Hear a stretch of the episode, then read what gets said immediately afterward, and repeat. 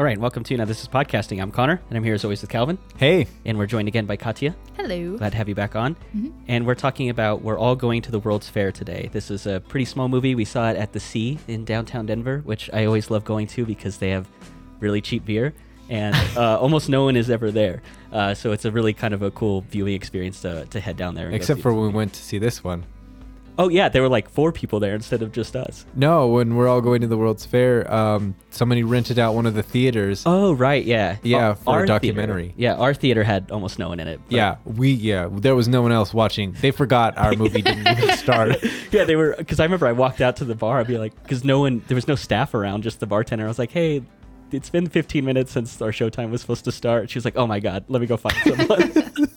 They were yeah, they were much more concerned about all of the people in fancy clothes and There's they're like very 200 people. yeah, That's there was. people. I was like, oh my gosh, did we did we come on a premiere night for this? No, there was seven people Yeah. in our theater. Calvin's like, are we gonna get tickets? yeah, am I? Oh, were we one of the the small, the the few that knew about this amazing event, and everyone else is like, wow, we got to join in. right. We were gonna be a part of something. No, we were just in the way. Essentially, yeah. Uh, so this was written and directed by Jane Schoenbrun. It had its release at the Sundance Film Festival, and then it got its theatrical release just recently, which is why we went and saw it. It's only an hour and 26 minutes, and uh, I thought it was like, it didn't like, wasn't until it was like maybe a couple hours later or a day later, and I was like, man, this is like really grabbed me. I, it's a much more interesting story than I think meets the eye, and the trailer certainly doesn't help that. It's uh, it's not what I expected, uh, but it was still something I was uh, really interested in. when I was watching the movie, I was underwhelmed. But I think part of it was because the trailer kind of it made me think it was going to be like this kind of old school horror film like with things I think that scared you and it wasn't scary in that sense. I think the trailer would lead you to believe you're getting into like a the first paranormal activity or like a Blair Witch project Or like type movie. Host. Did any of you see Oh. Host? I saw this movie No. compared to Host. Yeah, it's uh, it's basically they do a séance over Zoom, Right.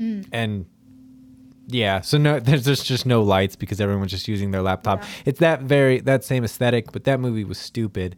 Whereas this one is like, this one is, I I love this movie because it reminded me so much of making my own student films with my terrible equipment. Like, okay, how do I make something interesting at all? And a lot of times it just comes down to good execution. Like if you want to understand um, where you can start as a as a filmmaker, this is such a great place because they use the natural uh, sound recording from just a laptop. They um, I mean, maybe they used better equipment, but they certainly designed it to seem like this was lower budget stuff, um, including like like as if they were using webcams off of the cameras. I'm almost sure that they weren't, but they were placed in ways that make you that you would it would make you think that they are. It looked like things were like recorded on cell phones too. Like, Yeah. I mean, there was a lot of that. Mm-hmm. I definitely, I when the movie ended, I leaned over to you and I remember asking, I was like, "This is what I think a really good student film looks like." Yeah. And that's not a knock against this film because I think you hear student film and you're like, "Oh, like crappy."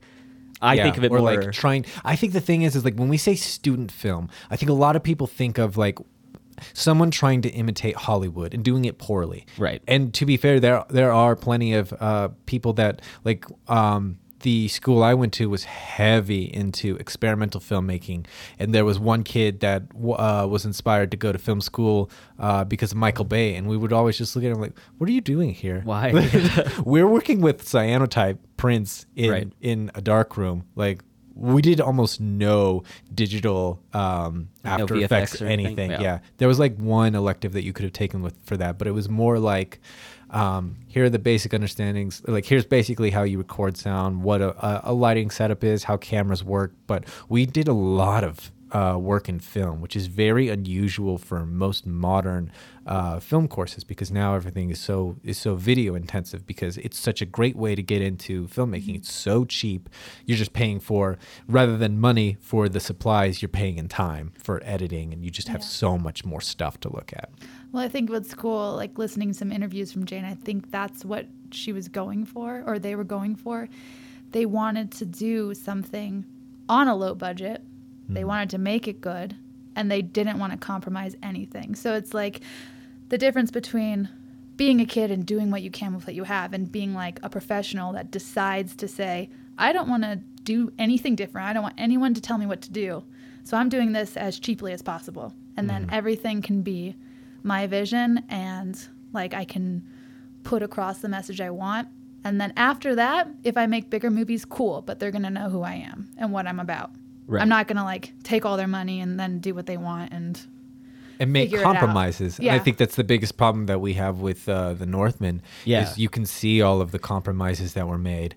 that movie has like the look of a Robert Eggers movie, but like none of like the dialogue and narrative like uh, flow that is like so important to his movies. Yeah, there's none of the psychology. Yeah. There's none of the narrative. There's none of the substance that make uh, his movies what they are. It's it's so sad to see. that it certainly what- looks good. Yeah, yeah, let's throw 50, 50 million more dollars at, at your budget and you actually make a, a lesser product. Yeah. I mean, I think it maybe it's a little more streamlined. The story makes a little bit more sense. You hit a wider audience, audience and make a ton of money.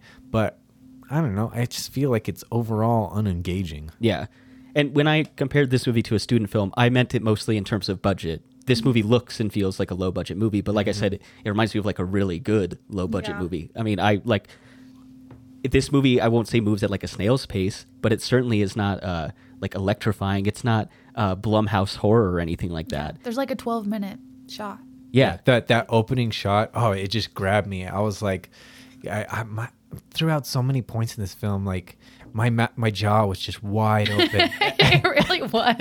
yeah you you gave me such crap about that after like i didn't think that was interesting at all and you Like, just what like happened? yeah like you just couldn't it looked like you couldn't breathe the whole movie but i just think that because of this aesthetic because of how you make when you make a movie look like this make it look cheap it's so easy to fall into the territory of it being hokey of it being um, a lesser product because your aesthetic was trying to be simple so you don't have these things to to make up for the fact that what you shot wasn't in- interesting or engaging or authentic. You don't have the editing, you don't have the music, you don't have this really expressionistic lighting. You just have a girl in a room with just like some lamps. Yeah. They're very it's very naturalistic. Um, it's very uh, low quality. Um, it's it's meant to look like an actual teenage girl's room, and that is hard when you limit yourself like that from an aesthetic, it is hard to pull everything off and make it feel so real. So that's why I was just like, because I made films like that. I was like, wow. I mean, part of it is like me watching myself on the screen, like this is stupid. Yeah. I don't know if anybody else thinks this, but don't worry, I'll I'll point it out before anybody else says anything. All right, so before we move on any further, let's give like a little synopsis on what the film is about. It starts out with this girl, like we said, opens up with her in front of her laptop, and she's going to do the World's Fair Challenge, which I don't know if you guys are into like internet culture, like horror on the internet or like creepypasta and stuff like that. There's all kinds of, it, it's its own like big community of people who like kind of reach out and connect and share these stories. And it's all like this very odd but very engaged group of people who kind of get into this, you know, this kind of horror. And so she's going to go through this and then kind of document the changes she goes through through her own uh, like YouTube channel or some video platform. Uh, They didn't use YouTube because I'm assuming they couldn't license it. But it, Yeah. it's it's looks It's just totally like it. YouTube, Yeah. it's definitely, yeah. and then just through throughout her kind of journey posting these videos another uh, someone else reaches out to her with their own video saying like you're in trouble like we need to talk and they kind of build their own connection through it and the movie is really cool in how it kind of keeps building up the kind of intensity of the videos she's posting mm-hmm. and then there's kind of a little twist at the end which i don't really want to want to kind of save. But uh, that's like essentially the story here. It's not horror. It's not jump scare horror certainly. I, I really like how this movie paced it out, and I really like that this movie isn't like exposition heavy, and it just like lets you kind of sit in it, and you're moving along with the character, which is uh, I think is a great part of how they use the cameras and everything, and, and like the equipment, like the laptops and the phones, all that stuff like plays a bigger role in this movie than I think you would realize after like uh, just just like taking the book, uh, taking the movie like a looking at it as a what am I, what am I saying? A book with a book's cover? What is that phrase? Judging a book by its Yeah, okay. oh my goodness. Wait, that's why we do a movie This podcast. movie, this movie is nothing like a book cover. oh my goodness.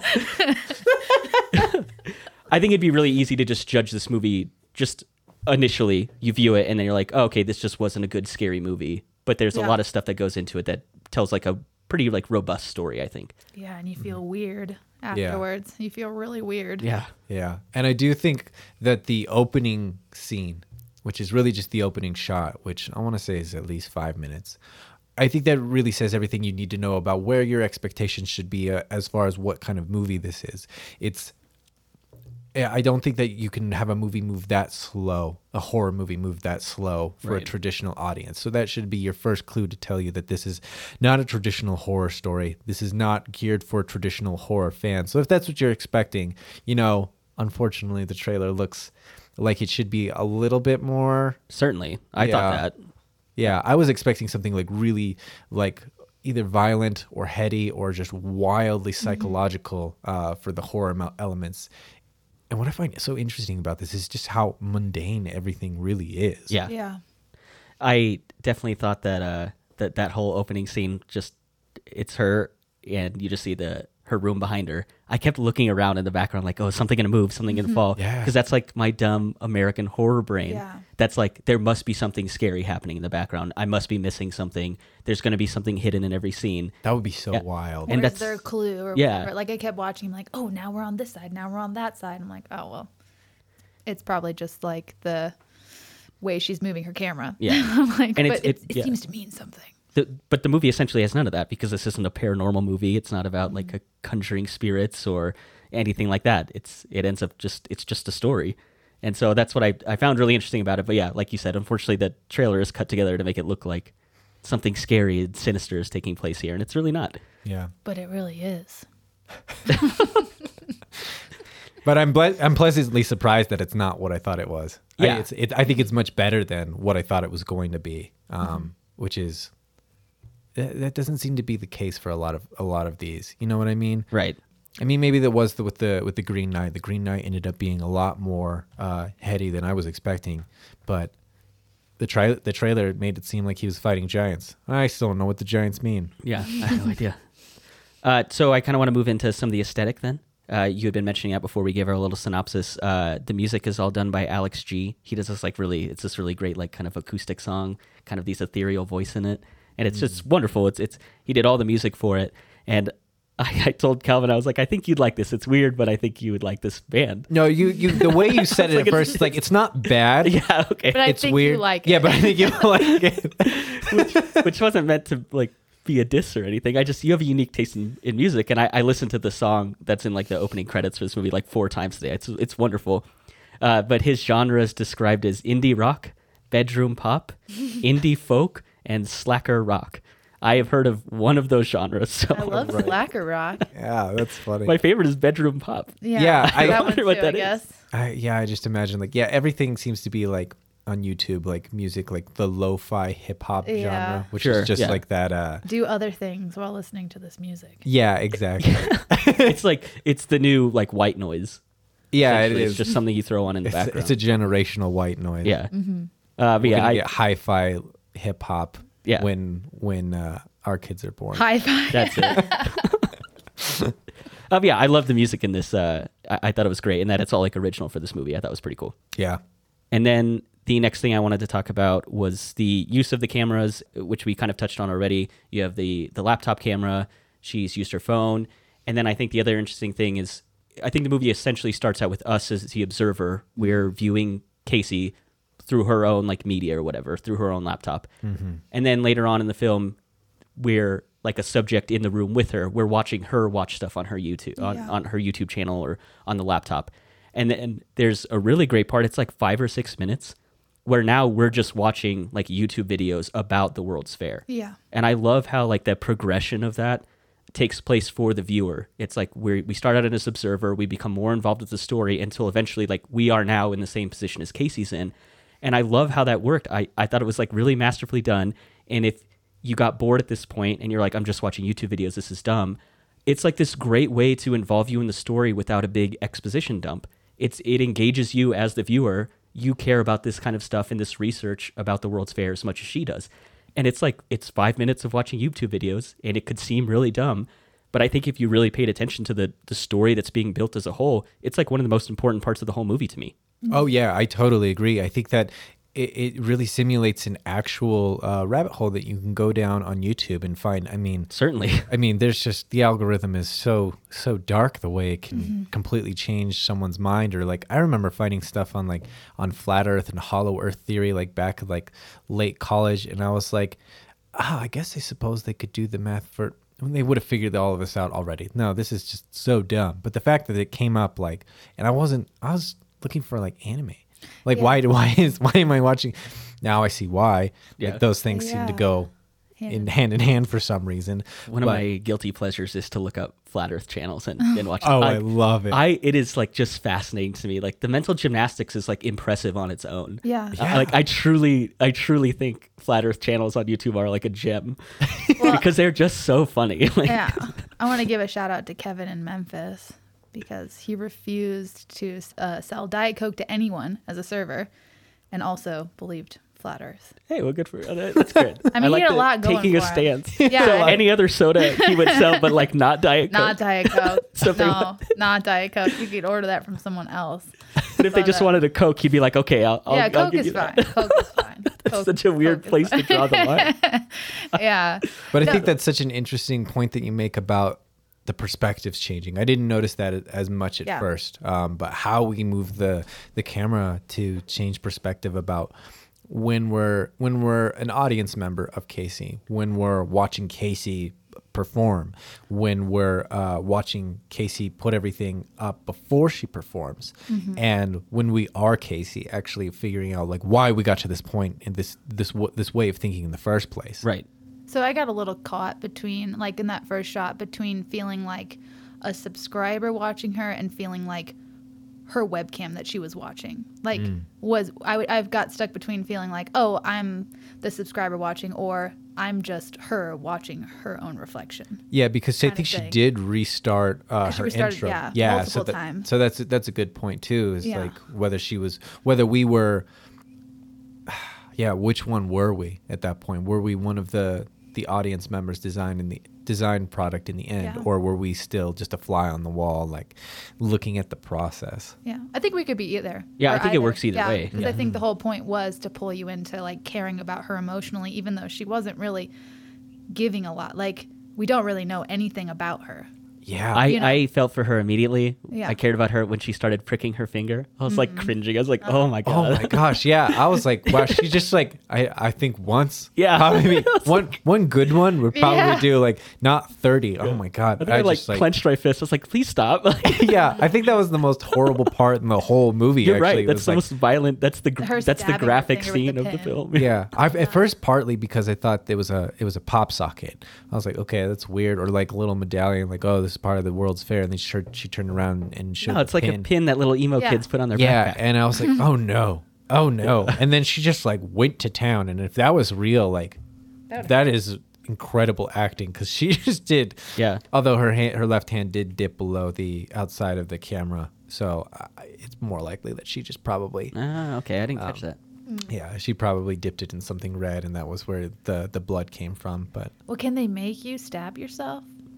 I mean, no. What's his name? Wolff, the kid from uh, Hereditary. from Hereditary? He yeah. wanted to break his nose for that What? film. Like, Yeah. So there's a part where uh, you uh, you've seen Hereditary, right? Yes. Yeah. So he Yeah. gets he gets possessed in the classroom and slams his head in the desk. Holy. Yeah. So he wants to actually break his. he he wanted he was Yeah. he was telling uh, Ari Aster he's like no I want to break my actual but he nose. could like kill himself. Yeah, like and break Ar- his brain. yeah Ari was like uh, no yeah. It ended up not. They, not. they put a pad down for him, but I, Yeah. some actors just want to like really do he, it. no he Yeah. dislocated his jaw though. That's still. true. Yeah. Crap. He Yeah. dedicated to his craft that's for sure he probably he was in old right too he probably was like trying to age himself quicker Yeah. yeah, it's like get on. But this girl, Anna Cobb, like watch some inter- she was a totally different person in real life. It's like kind of one of those movies where you think because it's like this kind of documentary style movie, like found footage, authentic mm-hmm. movie, you're like, "Oh, all these people are just like kind of like they are in real life." All these people meaning the two people and the one back of a person we see. They're mm-hmm. like who they are in real life, but she was not that at all that's so like strange watching like videos of her actual t- she's super bubbly and like charismatic that's so strange for a while Right? Yeah. I couldn't figure out like half like halfway through the movie I was like there were certain points where her face looked like the girl from Stranger Things and I was like this can't be it no. No. this, no it's she a doesn't have the right accent Um, She did have kind of a strange accent sometimes too. yeah, it was uh, it was very interesting. But did she have that accent in her any of her interviews? Not really. I think it's more of like that, like like the stolted. I don't, you know, like yeah, that kind of like yeah, that preteen stutter. halted. Yeah, you're like thinking about everything. You're like swallowing your words, kind of accent. It's like not really an accent. yeah, you're just kind of mumbling because you're so unsure of yourself. Yeah, and you're nervous. Yeah, no, I, I definitely I took some notes on Anna Cobb. I thought she was great. I, I think it's really impressive to see someone who essentially has zero interaction with any other character uh, in the in the entire film. She, I mean, they have like conversations through Skype and they communicate through videos they make, but there's no interpersonal communication really between her and any other character. And I think it's impressive. Like she's like 18 when they filmed this, so I think that's pretty cool to like come onto a stage and essentially just sit in front of a laptop and they're like, okay, go. And she pulls off like authentic, awkward, lonely teen, uh, complete with cringy YouTube video channel. Like I, I thought it was perfect. I- Everything about everything about her character felt like really genuine, really real to me, which I think is like a big part of what made this movie work so well to me is how real it all felt. Even though, and it, it's even like lent to that the fact that there isn't really a supernatural or paranormal activity going on in it. Mm-hmm. No, So it, it makes it lends more to the authenticity. It, it made her character feel more real to me. So yeah, I loved I loved her in this. I would be excited to see her in more films. I think she was great. Yeah, absolutely. Yeah, and I guess we're kind of moving into what this movie is really about then, you know. I think we've talked enough about what it isn't. What makes this movie so great? So I wanted to start with like kind of the some of the inspiration for this. Uh, When the film ended, I told Calvin I was like, "This reminds me a ton of this documentary I saw. It's called Beware the Slender Man. It's on HBO, and it talks about this uh, like really tragic story, the stabbing that took place in uh, Waukesha County in Wisconsin in 2014. Uh, two girls kind of lure their friend out into the woods and they stab her because the Slender Man told them to. They think it'll please him. And if you're unaware of this, this is kind of a buildup of like creepy pasta stuff, you know, like kind of internet horror, which again I told you I'm like kind of into. But it was sort of started out as this uh, this character that was edited into like photos. It's a really tall man, faceless man with the suit on, and it started out just as like a Photoshop thing. And then eventually just the internet grabbed hold of it and started building all this lore around this character. And that to me felt a lot like what this movie was. Like the World's Fair was just kind of a thing that someone made up a story about and then all of a sudden like YouTube gets a hold of it and, and teens are like brought in and, and that this is kind of the culture that is really dominated by like teens, preteens. Mm-hmm. And so and, and those like people in like fringe groups. And I think that's exactly the character that Casey is, is someone who is not in an in group. She's kind of a loner. It's portrayed really well how lonely she is because like you don't even see her father in this. It's just like bits of his voice or like her leaving the room when she sees he's coming home. Mm-hmm. So this is a really isolated person. And so I thought that's what the story of this movie was is it was talking about like these really isolated groups of people who will still innately need to have human interaction and they'll go about it in an unconventional way through internet horror stories. Yeah, and there's also another one that I read as inspiration. It's called The Whale Suicides. And then this one is a little bit more of an urban myth than it is a real thing because it doesn't sound like anyone's ever actually found any evidence of it. But so the myth is is that there are um, there's a pro suicide forum where someone qu- can go and uh, over 30 days someone will guide them through the process of what it would uh, that will ultimately kill themselves. Let's see. The, they just they have them do like crazy stunts each day for 30 days and then they have them carve a whale into their forearm and then kill themselves I could see how that that tracks with this movie really Yeah. well because it's not really her harming herself. It doesn't seem, but it's it, the video she's making leads you to believe that she's going to harm her father. does Uh, it oh I yeah that's feel- right i forgot about that I yeah. thought it did, but I also, well, we'll talk about that later. I initially thought it was her father, but I also think it's JLB, the guy that she's talking to. Okay, yeah. I think she's saying she's going to hurt him.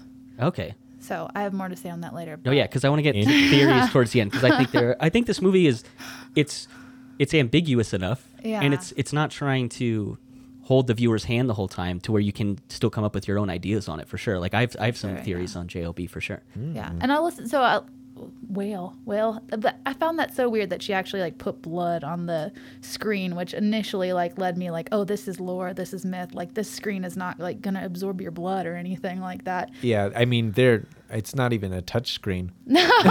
It can't be Right. but like listening to jane talk about some things it sounded like creepy pasta was like her thing or their thing that was where they found like they it's always so interesting to hear that people listen to horror or like read horror to like calm down like it's their happy place kind of Sure. Yeah. I, I mean, that's what metal it. is for me. yeah that's always so strange for me as like someone who likes sunshine and rainbows and like acoustic guitar I like I like black rainbows. black rainbows. But like a big part of this movie was yeah, like like what does it mean to what does it mean to be yourself in this world where yourself doesn't make sense to you? Like what is she actually doing in real life? She's walking around this wasteland that we get to see in the credits, like of closed down Toys R Us and like I love the that shot. AutoZone. That was Yeah. my favorite. Yeah. Having the Toys Yeah. R Us pop up at the beginning. I was like, oh, that's perfect. That's like what her town is. It's Yeah. just like this modern America industrial ghost town. Yeah, my yeah, my favorite part was when she was uh look where we are today, guys, and she was just standing on the side of the street, and then she like panned over, she it's like zoomed in across the street, like autos. Dude, I get that great. jingle stuck in my head all the time. The get in the zone, auto zone. yeah, yeah, that was like the biggest reason why I um uh went ad free because I couldn't stand those jingles anymore. I love them. Uh, so yeah, like how do you be yourself and like where do you be yourself? Is it online? Is it in real life? Uh, is the person you're online real? Like is what she's doing real or is it her performing? right. Where is she performing? What does she want to be? And like who is she and does she know and does she care and how aware is she of what she's doing? Yeah. Like physically and mentally and emotionally. And I think it's really interesting what this movie brings up the idea of who you are in an on- online space and whether that's the same thing as who you are in real life.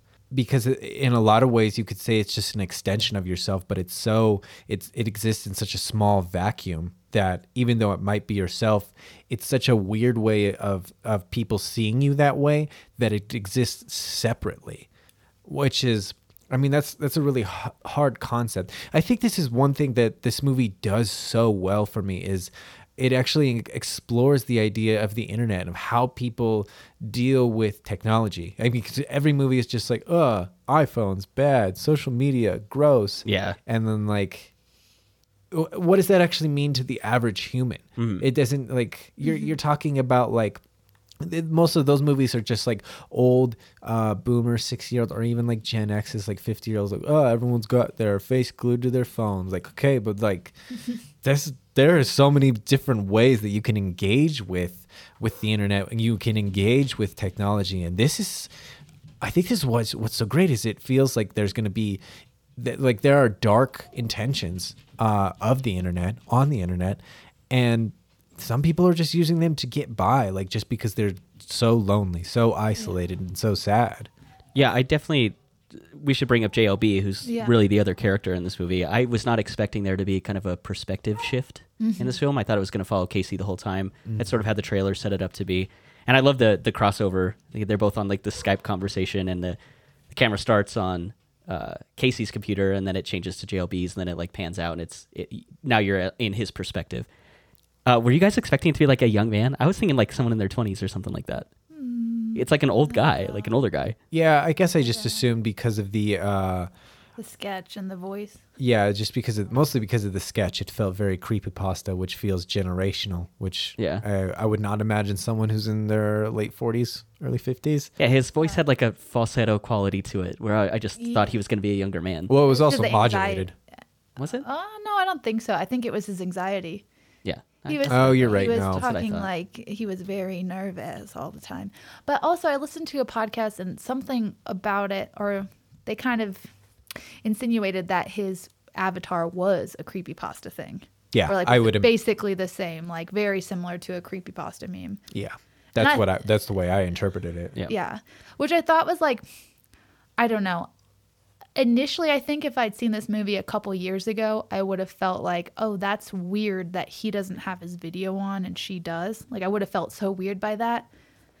But at this point, I've had so many meetings and calls where someone else hasn't turned their video on that I just think That's it's such a good point. Like I'm just like that doesn't really bother me because like I've had interviews with people who haven't turned their Yeah. flipping videos You on. told me about that. Yeah, like that. Yeah, I'm just like, why did you ask me to video call you if you were just gonna talk? Talk. just have a like, phone call. Just call. call me. That's so much easier. Now I feel like I have to be on the video. Yeah, and at what point? display. Yeah, what at what point do you like?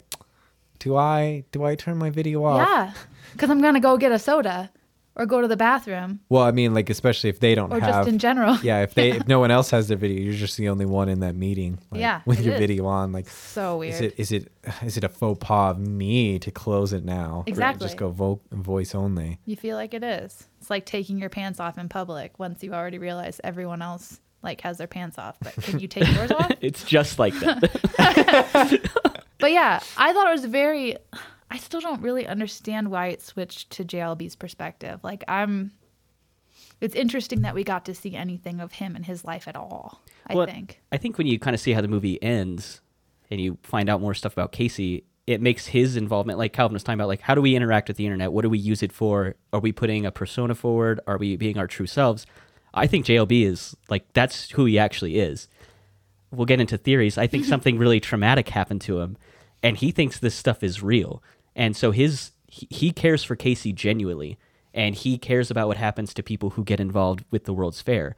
And I think I think he's genuine, and his way he interacts with the internet and this mm-hmm. community is to do research and warn people and like be a, a, a shoulder for them to lean on. So I actually think like the way he interacts with it is is totally different than the way Casey is interacting with it. And that's why I think kind of the changing changing perspectives and giving an idea on how he's struggling with the World's, World's Fair and the way Casey's struggling with the World's Fair are actually totally different. So I actually I, I liked the introduction of that character and taking time away from Casey to show what he's going through. Mm-hmm. I don't really. Yeah. It's just like, why does he decide? Who does he decide to care about, like in the World's Fair? And if he really cares about the game, like, what is he actually doing in real life? What content is he putting out to play the game? Is that his role in playing the game? Just to warn people? So I don't So- think he's ever. I don't think he's done the ritual. He just sees other He's people not. post vi- videos, and he's like, and then he reaches out to them gotcha. to Yeah, kind I of be a person there for If them. we want to get into it right now, we can, I suppose. yeah, yeah. I say let's let's get into some of our. Because I think I think you and I, Yeah. like especially when we walked out of the theater, we had the same thoughts. You know, we haven't actually said this yet, but I mean, you can go ahead. You're the one that's been teasing this. Yes, uh, yes. So this is very- this my my main theory is that I think JLB has uh, a child, a son or a daughter who participated in the World's Fair, and they either something they committed suicide or they committed some kind of violent act, something that got them incarcerated, something like that. And this man has like lost his family as a result of that, because we see JLB in a room with a computer that looks like a child's room. It's got trophies up like on the mantle. Uh, it's it- untouched. yeah, it, it looks way too small. I mean, we get a good view of this guy's house. It's huge, and he's He there has a all cleaner, by himself. Yeah, we think, or at least some distant spouse who doesn't interact with it all. I assume that everyone, anyone we see in the background of his house, is like staff or something. Because what I think is same. is like this tragic thing happened. It, he had a child who interacted with the World's Fair, took it too seriously, and harmed himself or someone else, and now he's lost everything. I think they killed. I think he killed himself. I think that's why he specifically tells Casey at the end, uh, "Don't do it." Yeah, you know, I, I, I agree with that, and I think as a result of that, like he his wife left him, you know, and, and so now his his obsession, the way he the way he copes with that is to just be online and to try and help other people who, you know, he fears that they'll have the same reaction to the World's Fair as his child did, Mm-hmm. because I just think there's too much there's too much just set up in the background. You know, why is this guy in a tiny room with you know a child's bed in it and trophies? It's not an office, so it's A it lot just of glass clowns. yeah. I don't know about that. Um, but I think that also makes sense of like uh, the desktop of the computer that he's at. When we see all of the other notes, it looks like he's saying he has other scripts, other uh, things to say to other people. It's like he is just searching World's Fair videos and making. I mean, the other part of the horror uh, that happens in this movie is when. Um, Casey is just watching the autoplay on YouTube, and a video comes up with her and Yeah. a message for her from JLB, and he's just trying to scare her because oh hey by the way you're playing a game but this is way more real than you think Right. and i think that's like he actually genuinely cares about her and that's why like at the end like you could get maybe uh creepy vibes pedophilia vibes or like I didn't buy grooming at vibes but i don't think that's Yeah. really the case because it's it's insinuated that he genuinely just cares about a lot of people not just her but to Yeah. make it a convincing story you really just have to focus on one person Yeah, yeah. I think the only thing that made it feel like that though was the sticky notes on his computer. Like, cause we don't see anything else, like that he cares about other people. But the first time he reach out, reaches out to her, he's very clear. Like, this is the game. We are only talking in the game. Like, I never got creepy vibes from either. The first time I saw him, I I thought he was a therapist. Honestly, that was like reaching out to people because you just see him from the side at his computer, Yeah. looking like this like middle aged clean man. And you're like, oh, and he's like rubbing his face, and you're like, oh, he's worried about another kid getting swept up in this. So I did think he cared, but then the more it went on, the more confusing it was. So uh, I was unsure the whole time, like what I think that's really more, doing. yeah, and I think that's more of just a, a language of film thing that the, Yeah. everything is reinforced by the images that were shown, the context were shown, his actions in. That you don't necessarily. I for I didn't actually need the desktop with the other um, sticky notes or anything on it. I think it just it gives. Um, more context for the scope of his concern but i think just having him in a child's bedroom that where the bed is always made and everything's immaculate you see no child though Right. and in this giant house i think that's all that we really need to know that the way that you process you can process images and uh, motivations Yeah. to know that that's why he's doing the things that he's doing Right. Do you guys want to hear a fun fact? Ah, dang, that's usually my Oh thing, but my I'm God. excited. I'm usually not on the other end of these. This is I got. I got weirded out hearing that from someone else's voice Fun fact. so uh, Jane Schoenbrun, when they were a kid, you know, creepypasta was a thing. They had this whole thing about um, they had a relationship with this like 30 year old guy that was reaching out and being super like clingy Huh. and everything and like was super crazy. It might be slightly based on this, like somebody older reaching out to a needy kid. Because I definitely didn't I didn't get pedophile vibes. Like when she said that at the end and he got all freaked out, it didn't really make sense to me. But the whole idea that an older person is like reaching out to somebody with such necessity like i'm going to call you call you call you call you call you that doesn't like at that point it felt like it was crossing the line between okay i care about you i want to like just keep tabs on you and like i'm obsessed with you. Like i'm watching all 10 hours of you sleeping and making videos about it. Like at what point does genuinely caring about somebody cross the line? Because for me like watching a 10 hour video of someone sleeping like that doesn't seem like it borders on obsession in an, in Yeah. an unhealthy way yeah I think you can have obsession and not be a pedophile. I mean, I, to me, that indicates like a yeah no some- i don't think they a some kind of sexual need. I think yeah, he's he's made things uncomfortable and he's crossed the line. But uh, yeah, the pedophile line at the end, I was like, well, you haven't really built your character to be that way. no So for him to be described that way at the end, I didn't think made a lot of sense. but he also did that weird thing where he like did her voice when he was giving the like this is what happened and like oh i'm so happy like that was, He was- really weird that was the creepiest part to me i'm like oh if you're acting her voice like this didn't happen So I had and to- you yeah. made this narrative up and Exactly. That's exactly what I think. That story at the end is created because he needs to have closure to know that things did turn out well for her. I, I- because he is so concerned. He is worried about her being swept up in the World's Fair. And so he's created a story that he's going to put out on his YouTube channel or or whoever's listening to him.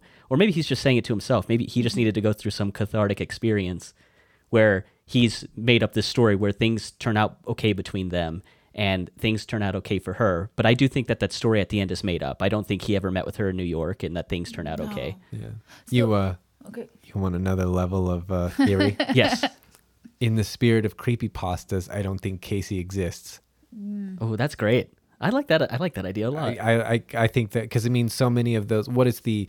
There's uh one. Um, there's a subreddit where uh, people write horror stories, and the only rule on it is uh, everything here is absolutely real, even though it's not we pretend it is or something. I, it's something Right. along those lines, and I can't remember what it is. But all of those sti- stories feel so authentic, and I think that's kind of the why when he's um, making that story up at the end and putting it in her voice that we we get either that he's a strange weird dude that does care about someone that's you know that's a nuanced thing of human behavior or it's because she's a character within his own mind and he's just acting these out because he doesn't see a difference between them Yeah, no, I like that idea a lot. There is a dumber version of this movie where he tells that story, and then there's like a, a the camera pans over his shoulder to the the computer monitor, and he writes like the end at the end of like a word document, and Oh. it turns out it was just a story he made up. I think that that's a dumber way to do it. I like the ambiguity of this movie, and I like Yeah. because then it makes it to where like I can come up with a theory and you can come up with that. I like that idea a lot, though. That makes Yeah. us, that's another layer, like you said. Well, and especially because if he puts the end uh, as the last shot, or if we just we know for sure that it is a, a made up story, it totally robs the idea of all of the themes that we had built up about why Casey is acting the way she is. Like she is a real person engaging with the internet in a very lonely state, looking for mother figures, um, like that woman that was shushing her to sleep, looking for father figures in JLB, um, looking for friends, other people playing this game, engaging with their videos, and hoping that other people watch hers. It would completely sap all of this out because it was just like, oh, it's a good story, huh? But I think that this really leaving it ambiguous makes it feel like everything is real and absolutely something that could have happened in uh, some ways life. And I think that's the thing is like when it's mundane like this, how far off from reality is this? Right, right. Yeah. Speaking of like not real, were you guys caught off guard by the fact you know at the, towards the end Casey just, just says like sh you know she says like this is a I'm just acting like these are just videos, like I was never gonna do any of this. No, I was like pleasantly relieved. Not like relieved, but I was like, oh, well. So it made me think about everything else she'd done as meaning something a little bit more. Like her little tarot. So this kind of ties into JLB too, but like her tarot card reading, I was like, oh, she's doing a reading on JLB. Oh, exactly, Because yeah. she's like, you're anxious and creepy, and you don't really have control over me, and I'm gonna do whatever I want. I love that she's like, oh, you think you're in charge? You Yeah, just come like in, you're not. You can just come in and be in charge. Like yeah, it's ab- absolutely about JLB. yeah so at the end to have her be like oh yeah i was just playing it's like like how mu- the confusing part is like how much does she really believe that she was playing like the whole time and like yeah where does the again where's the line where's the line be- mm-hmm. between reality and what's going on in the internet where is her own personal line between i have power and i'm helpless because she's obviously helpless in her real life nobody's connecting with her Yeah. so I was like kind of happy because I'm like, oh, she she does get it. Like Right. she like kid kids and teenager are are a lot smarter than we think they are. They're not always just gonna get sucked in on the internet. Like they do kind of know what they're doing, I. but I they kinda- also get sucked in. Yeah, I kind of disagree. I think she was just telling him that so she'd leave him, al- so he'd leave her alone. I, I- think she was going to kill herself, and I think that's Yeah. also implied by the fact that she goes to the, uh, that he, uh, I guess you know we don't She know for know. sure because he's the one that tells us that she went to a uh, mental health um, facility for a few months. So I guess we don't know. For She sure, could have been but, like, playing and just been like, yeah, I'm done with this game now. yeah, or maybe she actually did kill herself, and he just decided to write the end of it. All right, this conversation went a little longer than I was expecting. I, I think it'd be better if we split this one up into two parts. Uh, it feels like we just have a lot more to say about this movie than I think we went into it originally. So, uh, with that, we're going to wrap this one up. I just want to thank uh, Calvin for being on as always. It's been my pleasure. And Katya, thank you for being here. Yes, thank you. And please join us for part two of We're All Going to the World's Fair. Uh, and with that, uh, you can find our podcast on any platform like Apple Music or Spotify. Uh, we also upload all these to YouTube. Uh, so go ahead and leave a comment. Tell us what we're doing well. Tell us what we're doing wrong. And uh, if you have any suggestions for movies we can do in the future, uh, go ahead and leave it in the comments. And with that, thank you for listening to Now This is Podcasting.